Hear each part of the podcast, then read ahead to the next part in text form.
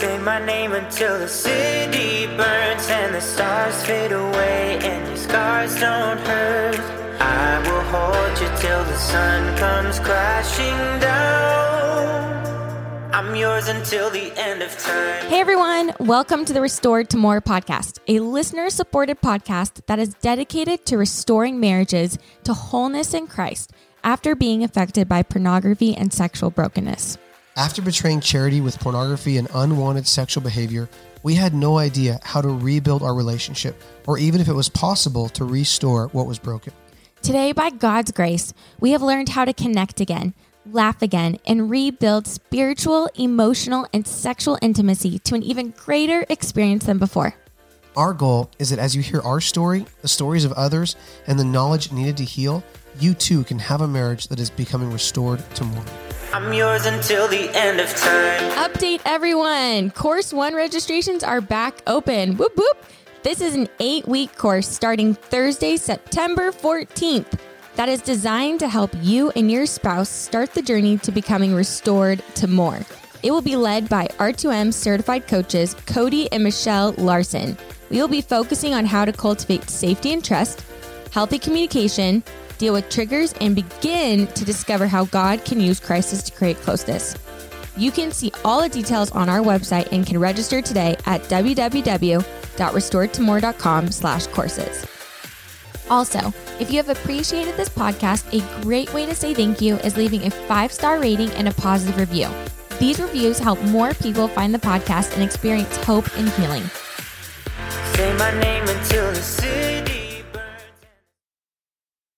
Hey, everybody, welcome back to another episode of Restored to More. We are so excited for you guys to listen to our guest today, Dr. Clifford and Joyce Penner.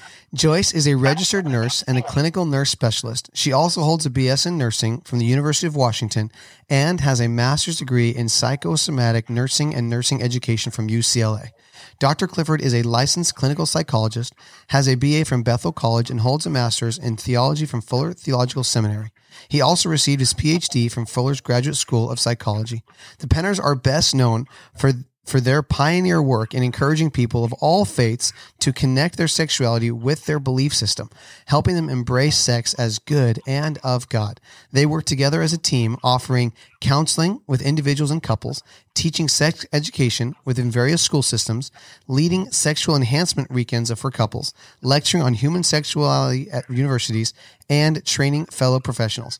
Welcome, Dr. Clifford and Joyce Penner. We are so excited to have you on the show today.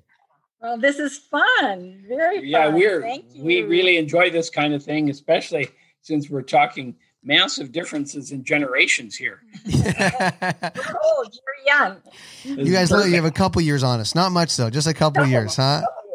Yeah, Yeah. just a few. And I think God's going to freeze your age just right now at this time because we need you more than ever in the next generations to come. So I think you're just going to stay right there. Yeah.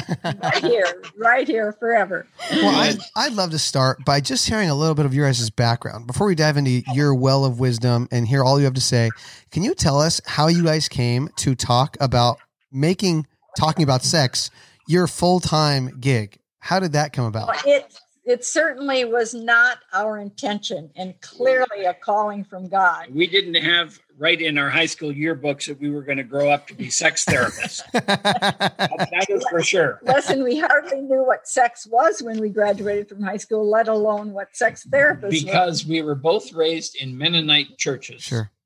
so it was very conservative very very loving and caring families and very involved in in our our church life and our faith and all of that but uh, the No, whole subject of sex was not talked about just totally silent. It wasn't like there we got any bad messages. We didn't get any messages. Sure. So we were like empty slates. And I think that's probably why God chose us for this. And it and we met when i was 18 joyce was 17 we were just freshmen in in college known and- each other a long time. and uh, and dated four years and then right before we got married joyce uh, was finishing her nurses training and had a a, a, course on sexuality Yes, in fact, this nursing program in St. Paul, Minnesota hired a clinical psychologist nurse, I mean, clinical psychologist woman, strong believer to teach us about sex and marriage because so many of us in the class, it was a small class, were engaged to be married that summer.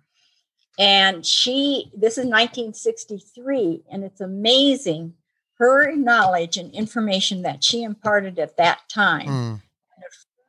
Our sexuality as believers made all the difference because Wow. when I got home three weeks before the wedding, I just finished this class and was so excited to get Mm. married and be able to have sex. And my mom took me aside and said, she never talked about it before and basically gave me three warnings. The honeymoon will be awful. You'll be very tired and don't let him use you. Well, Wow. having had this class, What a pep talk. yes, What yes, man that make that would make nobody excited. You're like, "Oh my gosh, this is going to be horrible." So, and so she didn't obey. In I, fact, I was I was out to prove I she didn't was use wrong. her. She used me, and I was tired. I was so mad because, and I just think of what if this woman hadn't come to teach Mm. that? We would be in a totally different place. It would have scared me. I would have been gone in totally different than I did. So we really believe. And then because we were raised Mennonites and hadn't been taught anything, we spent the first year of our devotional time as a couple just going through scripture from the beginning, finding any passage we could about sex and trying to figure out what God really meant about sex. Wow. Again, never did we know that we'd be teaching others. We were just trying to figure out for ourselves. We were enjoying it and thinking, should we really be enjoying it? Cliff says he never thought that, but I was thinking, should we? And uh, And then we both went on and got our education. Uh, you know, all the school that you talked about and all that stuff. So that was a, took a while. Um, and I always told our kids growing up, just prepare for what God you think God is calling you to, because you never know. Because when I studied psychosomatic nursing at UCLA, I was going to teach it, not, and I was in sex education, I mean, in nursing education for eight years. Yeah, Joyce taught at the university for eight Wow. years in nursing while I was getting my degree. Wow. And then I was in a private practice in Pasadena and was asked to teach a group of 60 women about sex that were seminary students wow. live. And because they were all women, I prevailed upon Joyce to come with me. Yeah. She was a, the professor, and, and I was just a psychologist. and we And- just studied this was a weekly class for 10 weeks two hours every wednesday evening and we knew nothing Wow. and we just gathered all the literature and everything we could find in those days you couldn't find it on a computer you had to go to a library Sure. i don't know if you guys even know what that is No, we That's, don't. that's what it looks like yeah, right behind that's us oh, why there. we okay. have I, I, I, I'm gonna take a picture of that later and put that on you know, yeah. the web or something. So what I hear you guys saying is this began as a journey for your own Yeah. healthy sexuality in marriage. You wanted to go, Yes. hey, we're enjoying sex. From Joyce, are we supposed to enjoy sex? Cliff is going, Joyce, don't don't test that. This is a good thing. Let's not stop a good thing here. But let's find out why it's so good and why is it so skewed. And I think you'd agree that our culture has tried to skew this upside down, backwards. We've used it for marketing tactics. We we we warn kids. The church never talks about. I mean, how often do you hear sex talk from a pulpit? It's always the verses that it's bad. You know, abstain from sexual immorality and impurities. It, we hardly ever talk about this. So I would love to hear just how much you've seen the, the people embrace your teaching and what you've seen your teachings do over the years.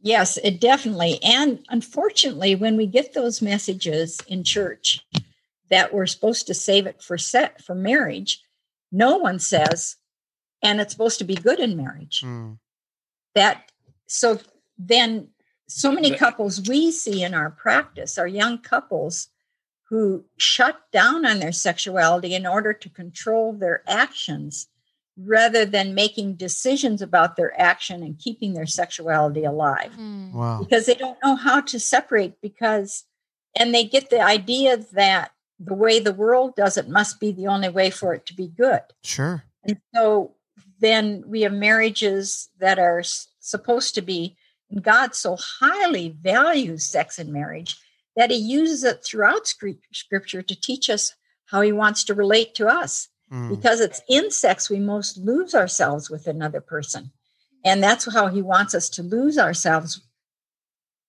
with him. Just and like I, I would just say to get specific about your question that that we have actually been very well received wherever yes. we go. Um, I, I, think eager. partly because of the background we come from, partly because we're educated, partly because we don't uh, make it racy uh, or questionable.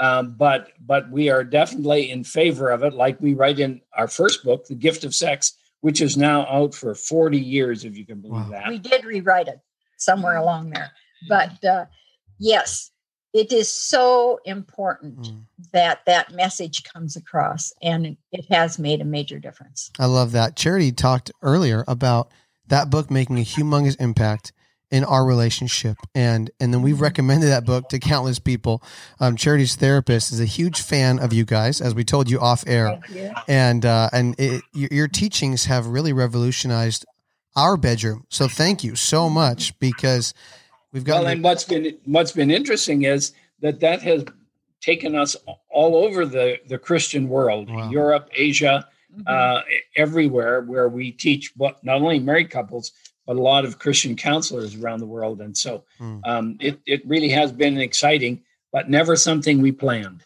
Well, and I think what Cliff mentioned is we don't have to be kinky in order to teach it yeah. as a wholesome thing. We're yeah. just matter of fact. And yeah. sometimes I think um, to teach sexuality, specialists think they have to be off, kind of off guard or like make it to make it interesting. And you yeah. really don't have to. You just have to teach the truth. You know, we look back at our lives and we wish so bad that we had people like you in our lives in our junior high and high school years because you know and, mm-hmm. and you guys talk about this right? Uh, i was so excited to bring this up in our conversation but our four year old had an erection a few days ago and he couldn't take a nap, right? He was laying down and he said, Mommy, Mommy, I can't sleep. And Cher said, Why not? He goes, Look at my peepee. And the peepee's pointing straight up, you know? And, yeah. and, and so, and what we have learned from your books and other podcasts and teachings is, is just to remove shame from that conversation and right. normalize it and talk about it and use the, the actual scientific terminology for those things. And we're able to have wholesome, healthy conversations around that.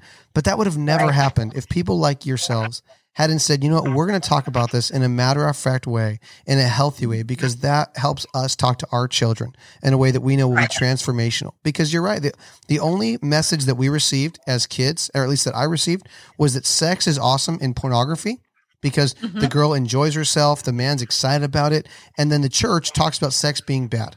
And so, uh-huh. and that was the message I got. Sex is actually only fun when it's dangerous or when it's when it's forbidden. It's the forbidden fruit and and that and i love that you guys are changing that topic and you're changing mm-hmm. that message. Yes for sure. And we hope that is worldwide.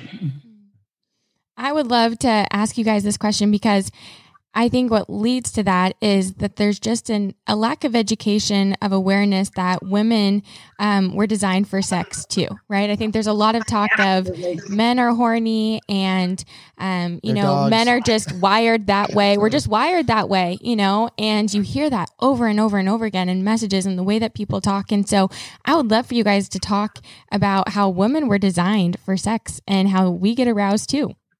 Right. And the little story you told about your four year old son is one of the reasons why women aren't as aware of their sexuality as men are, because it's right there out in front of them from age two and on. Yeah. And for us, it's much more internal and we're not as visually aware of it. And then typically the church has given either subtly or directly the message that the woman's role is to keep the husband at home and happy, not that it is part of her job. The, the last book that we wrote uh, is called Enjoy the Gift of Sexual Pleasure for Women. And the whole point of that book is to help women get be aware of and get in touch with their own sexual feelings to know that it is for them, not just them pleasing the man. I mean, yeah, and that's the way the God designed us, even though it isn't as overt and obvious. It is very intense and very complex, and even so much more complex than the male is. So it is important. In fact, we always kiddingly say the model. You know, she was created after. Uh, the man the man is kind of your basic stick shift Chevy pickup truck, and a woman is a Maserati. that takes they really when they're humming, they're really humming, but but it takes a lot to keep them in shape. You know, they spend a lot of time in the shop, and that's what it takes for a man to do with the woman. I love uh, that. And with the and that's all you got to all you got to do is push us, and we get started. You just got to give a little push, and we're off. We're off to the races. that's right. We got to really right. we got to really keep everything up and running. I love that analogy. That is funny. Husbands have a lot harder job because you got to fine tune. We've got to get fine tuned before we're up and running. Well, and then the, the, the trick is that, that well, a woman is never the same from one day to the next. So what really was good yesterday may not be all that great today. And men like to have a formula and get it down. And Here are the five steps and we to keep, great lovemaking. we keep it interesting by always changing. So let's, I, I, I, yeah, I, I appreciate you saying that because that's something that even, I mean, I love, okay, so what you're going to learn about Charity and I is we are some of the most honest and transparent people on this podcast because I think that's what we are, we need in our life is we need people in our life that are transparent and honest. And that's something that Yes. we've battled, right? We've battled, you know, trying to make it creative. Now, again, our situation is a little different because I have in my history an addictive addiction to pornography. And so mm-hmm. When there's sexual brokenness there, I think it makes sex harder. And I wanted to ask you guys about this. You know, when so a, a lot of the people that are listening to our podcast are coming from some kind of a sexual brokenness in their past. How can they take maybe baby steps to maybe rewiring their brain on the topic mm-hmm. of sex in the bedroom? And and what's the best way for them to start learning about it? Obviously, your books are amazing. Mention a few of those. Where should they start with the resource you guys have created? Well, we would recommend, first of all, whichever resource they use, and we'll mention different ones for different situations, but that they read it out loud together. I don't know whether the two of you have done that, but the rewiring works a lot better. And that is the way we talk about it. The sex and the brain research, which has come out since Cliff and I have been teaching this for years, has been a wonderful uh, discovery because it affirms what we've been teaching from a biblical perspective, what we've learned about sex in the brain and how it works. And how we first get started with sex, like let's use your pornography example, we get hooked on that. First trial learning, it's called. And then it's very difficult. You have to recondition your brain to respond to it because pornography isn't about intimacy. You know, scripture talks about becoming one. Pornography, you don't have to connect with that person at all. All it's doing is triggering your physical response. Yeah, because when when it's just focused on the erotic, which is what pornography is about, then um, it can be exciting, but it doesn't have anything to do with a relationship.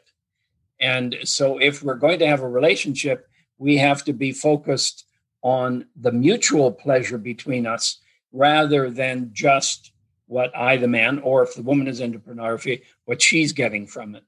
And when we first started teaching about this, it was rare to have women be into pornography. I remember us doing a podcast or something like that. I don't think it was podcasts in those days. And one woman responded with a question during the time saying, What if I'm the woman with this issue? And that was the first time we had heard a woman say, Now, obviously, still men are much higher percentage, but women get hooked Yeah. on it too, a Yeah. little differently. Yeah. So, to answer your question directly, how do we break into it? First of all, it has to be owned by the by the person who's dealing with it. They've got to acknowledge it, and often that only happens when they get busted. Uh, the the wife walks in, or the boss walks in, or the children walk in, or something is discovered.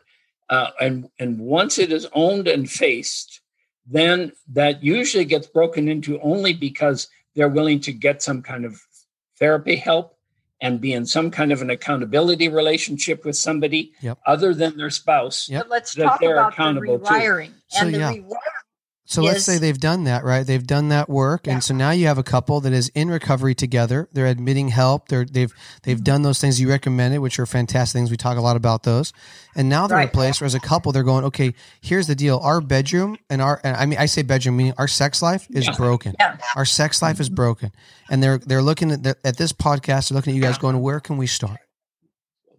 Yeah. So we want to talk there about the rewiring or the reconditioning. And our book, The Restoring the Pleasure, we have a sexual retraining program, which, which is basically exactly what we do in sex therapy. And many couples can work through this on their own. And what that basically does is we start them right at the beginning where they're not even having any sexual intercourse. They're just gradually taking step by step. There are 30 steps um, that take them from basically hand holding to sexual intercourse and dealing with whatever barriers surface as they take the next step. and barriers will surface. But again, back to what's interesting, we designed those steps, we've modified them and enhanced them before the sex and the brain research came out to say that the kind of uh, response that happens when you watch pornography or when it's triggered in a new relationship Like an affair. Is triggered by dopamine in the brain. And that's they're also in a new sexual relationship when we first get married, all that kind Dr. of thing. Dr. Allan Schore out of UCLA calls that excited love. But to have last a lifetime, 57 years we've been married, uh, that requires oxytocin in the brain, which is what the restoring the pleasure exercises help you build. It that's about intimacy and connection. It's when you have an infant, a baby, and you want to look in their eyes and hold them close and hug, let them feel skin to skin, to bond with you, to attach. That's what has to happen And Dr. Schore calls that quiet love. Mm. over against excited love. The quiet love that it grows out of commitment, grows out of intimacy, grows out of connection, rather than just out of the erotic. Because Yeah. you can get aroused without knowing the person's name. Yeah. Right. So tell me if I'm wrong here, Chair, but but I think what we deal with with couples who've gone through betrayal and whether it be pornography or infidelity or an outside affair, what's happening most of the time is the guy is looking for this kind of sex that's more transactional. And the woman Yeah. feels betrayed because she knows that as he enters into a sexual relationship with her, it is a transaction versus an uh, the epitome of intimacy, like we talk about. Is that right? Yes. And so even in our relationship, as I was viewing pornography, you felt that there we were lacking that love that what you were talking about based off the connection that we had. Is that correct? Totally. And I think what And you, that is true. and I think what you guys are saying too is oxytocin makes you feel safe again because we Yes. know that betrayal, you know, and and pornography and infidelity and affairs, all that just makes you feel unsafe. So all the the betrayed person wants is to feel safe again. And so what I'm hearing is that these little baby steps are going to create safety again for her or maybe it's him and you know, it's going to help them um reunite that sexuality rather than just like boom going into sex right away. Right. And and what's often hard for let's say the husband uh, is the one that that was hooked on whatever it was he was hooked on. The husband often feels like, okay, can't you get over it? I said I'm sorry. Um, let's let's move on. And and the re- reality is that that the husband is going to have to be caring and thoughtful. And when he leaves for the hardware store for half an hour and doesn't come back for two hours, he has to call and say, "Hey, I'm I, I, I stopped at the hardware store. They didn't have it, so I've got to go to another town to get it, or whatever it is." He's got to be accountable far beyond what he wants to. Yeah. And here- often gets frustrated that she's not trusting him yet, Yeah. and yet it takes a, a long time. The way we often talk about it is when you're in a marriage, you you build up your trust account, and it grows and grows and grows, and then like when your the- bank account. Like your bank account. And then when there's unfaithfulness or porn or whatever, it goes to zero. Mm. It isn't just like the top, you You- lose the top 20%, the stock market went down a little. No, it You- crashed. It's you- gone. And so then you have to start rebuilding the trust. But with each time that that happens, the rebuilding of the trust is harder. Mm. And so it takes longer. And uh, so we really want to encourage husbands to really be aware that they're going to, it might be a couple of years until the trust is rebuilt. The other thing that sometimes and often happens is that the husband wants the woman to do what he saw in the porn. And then she feels like an object rather than that he's relating to her yeah. because he thinks, well, and this often happens even before he's admitted the porn. But when we get questions about he wants me to do this and this in the bedroom, I say, is he watching porn? Yep. Because usually when you're in an intimate relationship, we didn't know about porn. We discovered together and grew together. But he's got this whole visual package in his mind that he thinks sex should be like that. Yeah. And if she just did a dance for him or striptease or whatever he has on his list, then it would be as good for her as it is for him. Really appreciate you guys sharing that. There's a lot of wisdom there.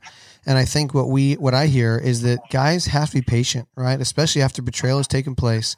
And this is why it's so important for us to work our programs because it doesn't matter if we have been sober for 6 months or a year or 2 years if there is repeated activity again that that trust account just got depleted. It is now at zero yeah. all over again. We can't right. be frustrated that oh well I had 2 years I didn't mess up or whatever. It's like no, right, we exactly. just took it down to zero again. And there's yeah. also hope that we can rebuild that trust account by doing those baby steps and that will build trust that gets the dopamine uh, the dopamine's there but that also gets the oxytocin going. And the oxytocin is where we're talking about the relationship forming the safety forming and that's going to lead to an enjoyable sex life with our spouses is what i hear you saying. Exactly. Yeah. Much better long term because the other won't last. The other you have to keep changing. Yeah. Because it doesn't you know you won't be happy with the same porn picture again and again and again. You always will need something new or the man yeah. who has affairs will have to find somebody else i wanted to go back to the issue of around women and their their gift of of pleasure please uh, because uh, we talk about that a lot in the book enjoy and the parallel book to that is the married guy's guide to great sex uh, those are kind of one for the woman, one for the man, but we always encourage you to read them out loud with each other.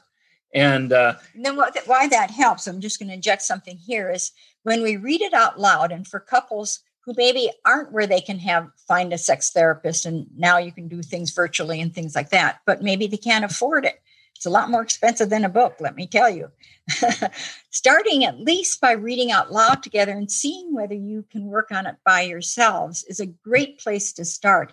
And the book almost serves like a therapist, like that third party, because you can read the words and you know the words weren't written specifically for you, but may, man, they may feel like, you know, they must have known us because they wrote that.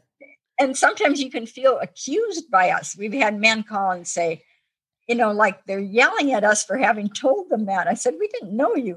but in the Married Guy's Guide, we talk about how the husband's role is a lot harder than that of the woman's because he is called in scripture, especially in Ephesians 5, to love the wife sexually like Christ loves the church. Which means, and Christ loved the, the church and the world by giving up himself mm. his rights to take care of us where we are and to love us exactly as we are. We don't have to go through a whole bunch of gymnastics and become the person that he Christ wants us to be in order to him to accept us. He accepts us as we are.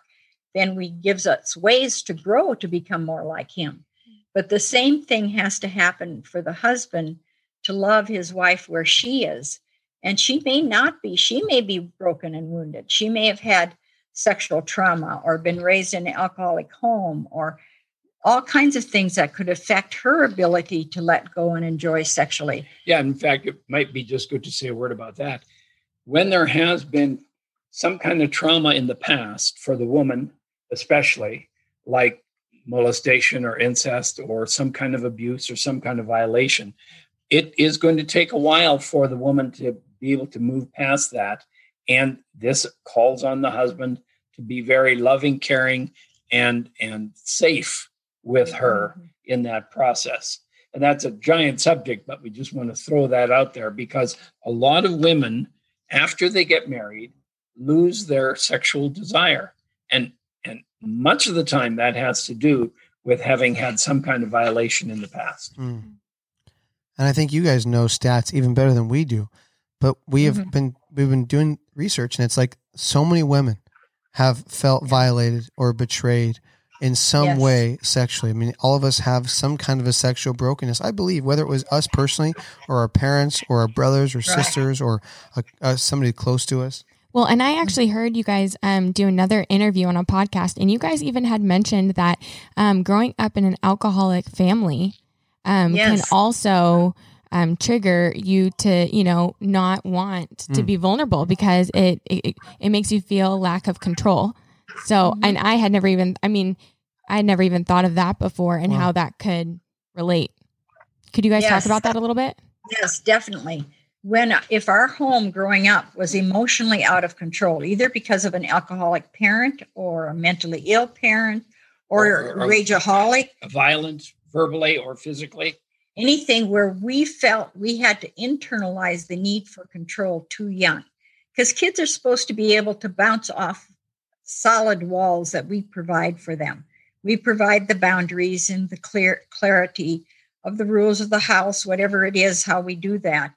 And if if it's all out of control and sometimes we find this is even like in the 60s and 70s when parents were in this free sex era and they thought everything should be out in the open and we should have dinner in the nude one night a week or something like that or the kid the girl is in her adolescent pre-adolescent years and dad decides they shouldn't be in the bathroom with the door closed. with the door closed. that, or, any kind of violation like that and has it, the effect of making the woman especially close up man, yeah. and and not be liking that feeling of getting out of control. But then when they find the arousal is there from the physical arousal and they get out of control may have an intense orgasm and then drop off and then they're disinterested again because they don't like that feeling sure. of being out of control so they can be out of control they can be very responsive and they even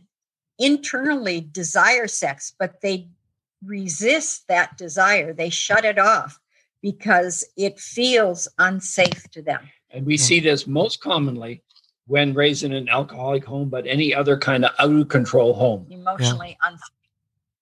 Wow. So insightful. Mm-hmm. So good for people to realize. And and I think there's so much that which is very confusing for the guy because we are, you know, in sex, we're working hard to make sure that it's there's a mutual benefit. We're both orgasming in the relationship in sex, and you have this great experience, and then you don't want to do it anymore, and we're like, yeah. What in the world was that about? What happened there? I thought I was doing a good job, huh? yeah, yeah, right, exactly.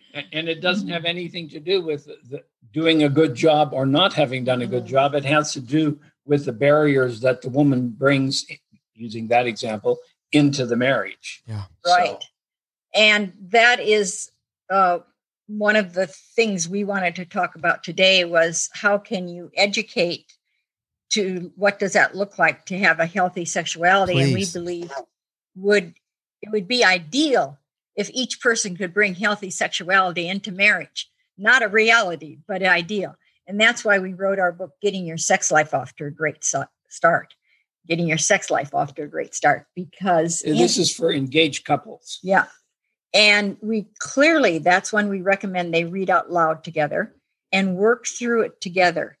And couples will say, well, you know, that we're waiting for marriage to have sex. Should we read that before? Shouldn't we wait till after? We say, if you can't control yourself, sit in your parents' living room when everybody's walking around and read it or go to the park and read where the kids are playing on a park bench and read there. You know, if it if it's too hard to read and not control your actions, then read it somewhere where you you have to be in control. But there's but extra- the whole point is to open up the subject so that there's a natural flow about it because our, a main theme for us is that if it's going to be good for a lifetime, it has to be mutually good.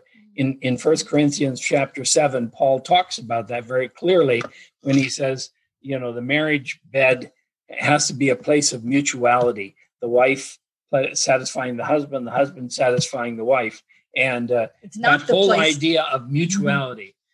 It's not the place to stand up for your rights. It's the place to serve the other, whether in bed or out. And uh, to do that, we have to do some work ahead of time for it to be mutual. And in our book, Getting Your Sex Life Off to a Great Start, the first thing we deal with is having the couple think through what myths or misunderstandings or misinformation they might bring to their sexual relationship and talk about that and then get to know themselves sexually. What are they bringing? What have they experienced in the past? What did they learn about sex? And then get to know each other by sharing that what they brought with each other. And then clarifying their expectations. One of the big things we find is we come to sex with different expectations, whether it's what will happen on the honeymoon, whether it's what will happen in the first year. You know, I thought we were going to have sex three times a day, uh, Or we seven days a week. play in bed all day long and we're not going to go and see the Paris, you know, Notre Dame or whatever it is. I love that, you guys. That's and that's so important. I mean, what we're talking about is revolutionary because it's a topic that if you're raised in the church, it doesn't get talked about. Period, unless it has a negative connotation. And what you're doing is we're going, hey, let's talk about this. Let's get this openly communicated.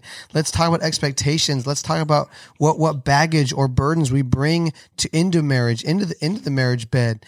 And and that's so important. I just I'm I'm I'm actually like amazed. And what I really love, back to what you were saying earlier, Dr. Clifford, about about the man loving the wife in a self-sacrificial way is what I, I read when I when I hear that verse. It says Mhm. it says about laying yourself down, like you guys talked about, and it's a and I think as a man, we can either view that as a burden or a blessing. We can either view that as going, okay, this is a burden because oh my gosh, there's so much work for me to do, and I gotta like you, I gotta take care of the Maserati, and I'm just I'm just the Model T, I'm good to go. Or we can view it as a calling by God that says nobody else can do what we are called to do. And I, I hope that men see it And I that want to jump in there with with Mhm. Paul in, in Ephesians five when he's he's telling us about loving the wife like Christ loved the church, and he goes on and describes it all, and then he says, "But you're really just doing yourself a favor." Mm, Well, why is that? It's because if she feels loved that way, she's going to get turned on and be responsive. And there's nothing that turns on a man more than a turned on woman. yeah. So And he wants her turned on, but he doesn't want to have to do all that to Yeah. make it happen. and so what Paul got that when he said, but you're really just doing yourself a favor and when we you do that. and we really find that if Mm. we can convince the husband about that we really find it we have a friend who's an editor and we gave him that book to read when we were going to send it to the publisher and he says oh that book made me so mad but i know every word of it's true Wow. and here's the reality, right? The reality is what's the other side? What's the other side of the work? The other side of that is pornography. It's it's transactional sex. It's having multiple affairs. It's living a man living their life on Tinder and having these hookup apps and, and none of it is satisfying. Whereas it's drinking salt water. It makes us more thirsty because what you guys talk about is that God created us as sexual beings, yet sex is only enjoyable in the context of the of the kind of the rules, if you will, or the barriers or the guardrails of marriage, uh, uh, of a relationship. And in that Yeah. setting, it's a fantastic. and that's And then- why my class that i got right before i got married was so helpful because she connected our sexuality with our spirituality Mm, And that's one thing we deal with in getting your sex life off to a great start. Most of us don't come into marriage having connected our sexuality with our spirituality. And wow, it's such a beautiful thing when we do. It's so but we were talking about what the man's job is, is to get with the woman. The woman has a different job. Her job is to get with herself. mm. and the man will say, Well, that's easy. No, Yeah. not for women. if a woman can get with with and, Her and- sexuality. and, experience her own sexuality and and feel the the tinglings in her body and feel the urgings and the the impulses and all of that and enjoy that rather than shut them down, as she may have practiced for many years, uh, then it it is going to really be what what's end up pleasing to him and to her. But her job, and, and this doesn't quite seem fair, but the man's job is to get with the woman, and the woman's job is to get with herself, and then and share it with him. And then he ends up happy, and she ends up happy. Wow. That's really good. That's what lasts a long time. I want to ask um, one more question, um, and this is more so. I'm going to kind of it's a it's a question for the listeners, but also I think it plays into us. You know, because Glenn struggled with a porn addiction, he brought that into our marriage bedroom. We're now uh, trying to healthily have a new sex life. I sometimes get fearful of switching up new things to, you know, just Positions, positions or things like that. yeah, and because I'm always in my head, I'm thinking, well, you know, is this uh, the only sex ed that we've had? Unfortunately, is from porn, and I never want our marriage bed to go back there. I never want it to be defiled, you know. And so, I guess my my question to you guys is, you know, what's healthy? How how can we re-engage? And is is sexual foreplay a bad thing? And is too much sex a bad thing? Where's the kind of like that middle ground? Okay, that's yeah, that's a great question. And uh, the reason we don't use the word sexual foreplay is, is because we believe all of that is sex. Mm. Mm. and that that may help the- you the- change the that. touching, the caressing, the playing, positions. the stimulating, all of that is Having part of the sex. So we don't think of that's what you do before you have sex. We think that's part of sex. and that's important once you get to be our age because all the other thing may not work as well, but you still can have fun. That makes a lot So- of sense too. There's probably a whole Or lesson you guys could do that as our as our bodies get older, right? What kind of how do we have healthy sex then? Right. Or even like you you have a 4-year-old, you know going through pregnancy and childbirth and after childbirth things have to change and sometimes there's pain, sometimes there's other issues. And how do you stay sexual without having Sure. sex as defined it in our culture? And 'Cause so, we- getting back to the specifics of your question, um, when it is focused on each other rather than what's in your mind, very often when when couples have had porn or infidelity in their past, we encourage you to keep the lights on, keep your eyes open, Keep to looking at each other talk talk to each other, look at each other. We're talking about staying in the moment. and keeping the oxytocin bonding Mm. is eye to eye contact. And we want to end with that when you're getting near the end. So with the eye to eye contact, because that's very Or are we getting near the end here? We are, but I want to. I want to ask. I want to keep really going on that. So okay, so um, I again, we're just about our situation. So Charity, I'm assuming that you have felt safe so far in the sexual sexual positions we've had, the sex we've had, which is why it's kind of our go to, Yeah. right? And I think what you said earlier, Doctor Clifford, is that the guy. I think there's something about it where we we like to mix it up, or we we're not we're not the same way every time. And I think is is that normal for guys to say that, or is that a Sure, pornography sure, thing? absolutely. Okay, Yeah. so that's normal No. for us guys to want excitement in a new way and to mix it up and things like that. Is that That's right.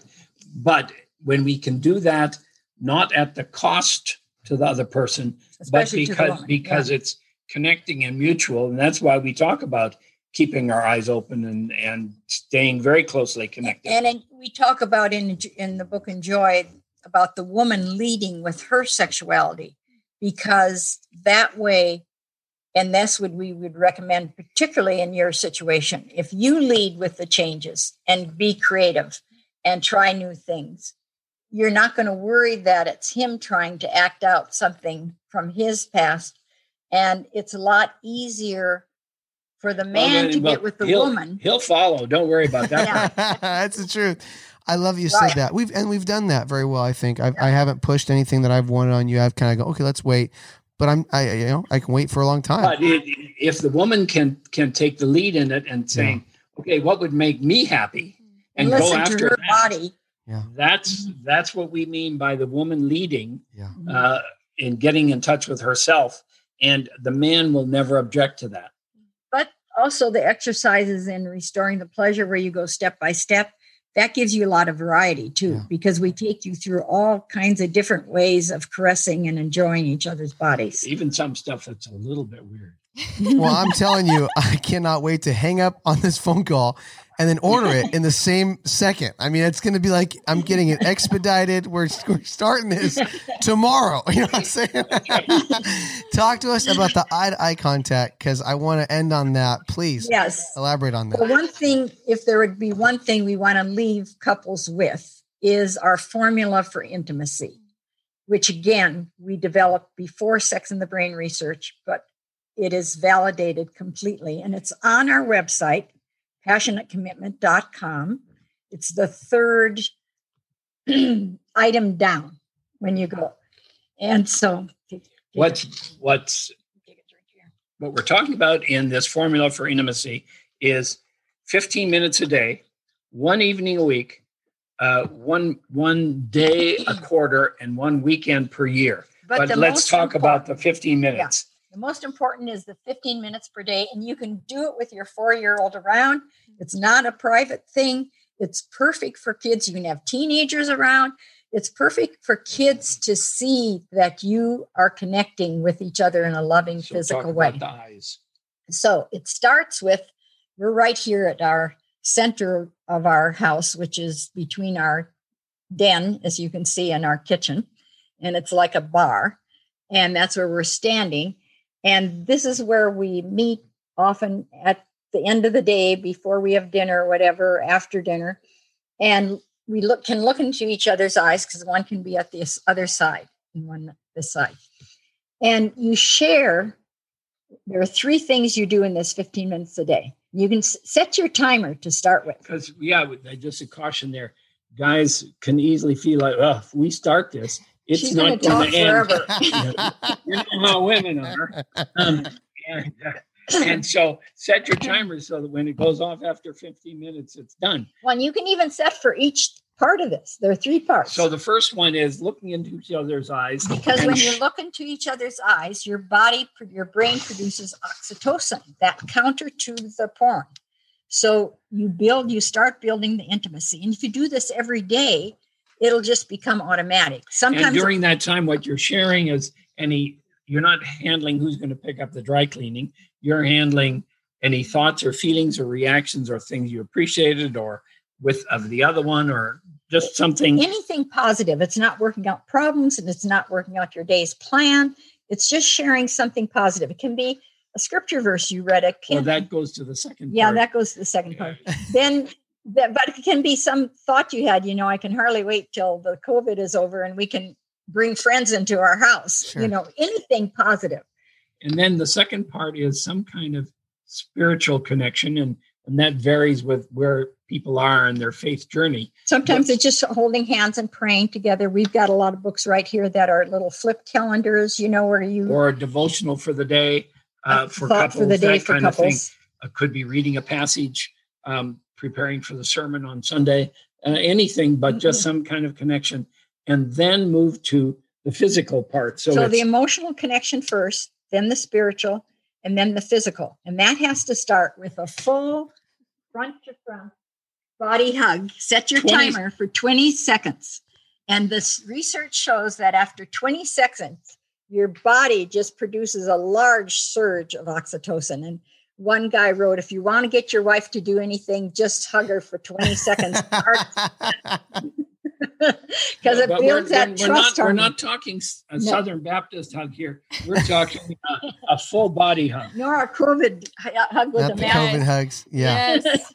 You guys, that is Wow. so helpful. And I want our listeners to learn more about that and, and Yeah, get and- plugged into all that you guys have. So let's Mhm. talk real quick about how Okay, anybody just hearing in- this. Just a minute. One thing after the hug. Oh, yeah. Oh, sorry. Keep going, yeah, please. yeah. yeah.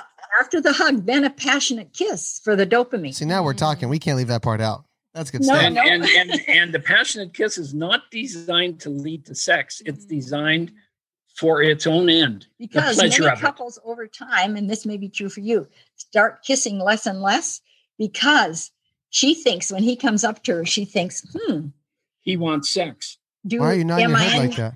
Why are you nodding your head like that? Some of your best friends have that, right? I know somebody who is going through that. Yeah, that. My cousin. and then she thinks, oh, I better not get, lead him on. So then she turns the cheek and they stop kissing passionately. And passionate kissing is a, is a way to keep the pilot light on. Now you're a bit look- nodding your head. So passionate kissing is how you do keep a little dopamine spark even after 57 years. Yeah. It's not the same, but it's still there. But many women aren't ready to kiss passionately, or sometimes the man, until they they feel the trust of the hug. So that's why Mm. the emotional, spiritual Mm. hug, passionate kissing. Okay. Okay, now to your, Now- your last Wow. question. Yeah. How can listeners learn So more about us? Um, first of all, our, our website is passionatecommitment.com. For the general area of their sexual life, the gift of sex is really good. Mhm. If there are issues that they need to deal with, restoring the pleasure has all the step by step plan for Read- going through things. Read through and work through. If they're engaged it's getting their sex life off to a great start and if if they are ready for it they should read the woman enjoy and the man the married guy's guide out loud together and um, And sometimes when we're working with people in sex therapy, uh, virtually now, we have them get, we always have them get restoring the pleasure, but then sometimes we also have them get enjoy and married guy's guide. Because some of those ways, those are more about your way of thinking and approaching and affirming and all that. Whereas the restoring the pleasure has some of that, but it's much more step by step step by step, practical, experiential. and if people didn't get all that they can find that on our website passionatecommitment.com And the formula for intimacy is on the home page. Hey you guys are great this is fun to be together with you Yes. Oh, oh my, goodness. gosh. Well, thank you for being our therapist. We'll mail Yeah. you a check Yeah. because the, that was some good stuff. Now, let me give you our address no, but seriously, thank you guys so, so much. I can't Fun. even. You guys are fun. We we were so excited to have you guys on, and we just feel honored. And I know that our listeners are going to benefit so much from this episode. I'm yours until the end of time. Hey everyone, thank you so much for joining us today. Don't forget to subscribe to the show, follow us on Instagram, and sign up for the upcoming course. You can also connect with us on the Ask Us Anything page at restoredtomore.com. Also, quick note all the work at Restored to More Inc., including this podcast, is made possible by our donors and financial partners. We wouldn't be here without those who have generously given to the cause of restoration. If you ever feel led to give, you can do so on the donate page on our website.